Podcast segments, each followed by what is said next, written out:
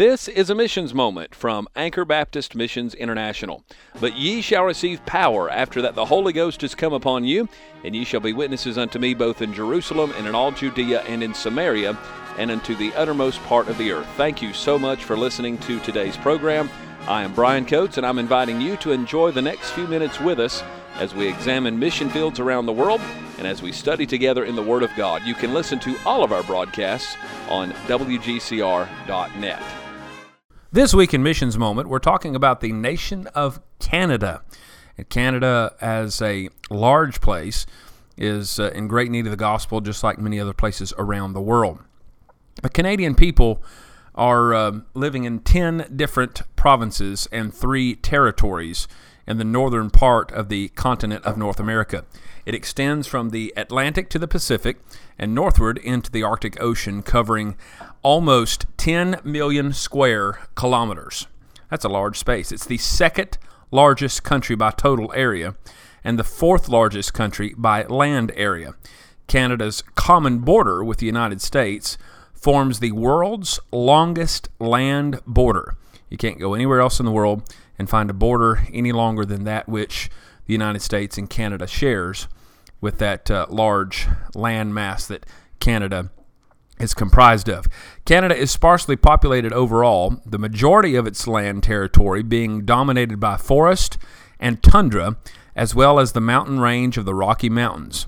About four fifths of the population live near to the southern border. That's why you have the large cities of Toronto and Montreal and Quebec, those places, very highly populated uh, in that area, especially to the south and the southeast. The southwest now, you have British Columbia and Vancouver and so forth, just north of Seattle, highly populated areas as well. Pray for those large cities and also pray for the small towns scattered all across that large, vast area that the Lord will send forth laborers into that harvest to reach the Canadian people. Many of them speak English, but we'll talk this week as well about how that some of them are French speaking people, and uh, we'll deal with that later on this week. Please pray for the nation of Canada to the north of the United States. In our devotion this week, we're in Psalm 33, and I love this psalm. I love this chapter. Rejoice in the Lord, O you righteous, for praise is comely for the upright. Praise the Lord with harp, sing unto him with the psaltery and an instrument of ten strings. And this goes on to describe our Lord and the goodness of our Lord.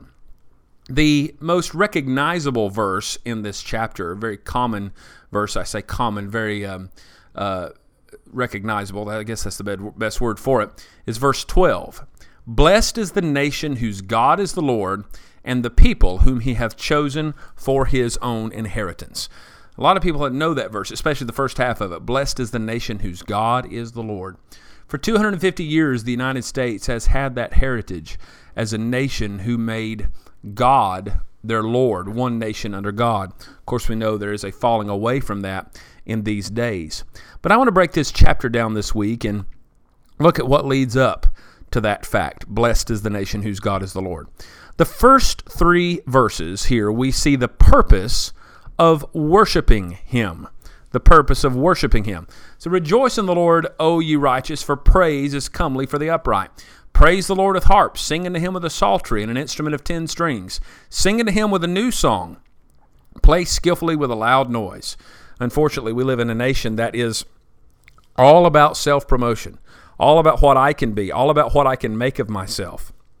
When these three verses tell us that our talents, especially our musical talents, should be dedicated and designated for the worship of the Lord Jesus Christ primarily before we use it for any other purpose. In these days, we live in a nation that needs to learn the purpose of worshiping Him and get back to those ways. Father, please help us to be a nation that is one nation under God. In Jesus' name we pray these things. Amen.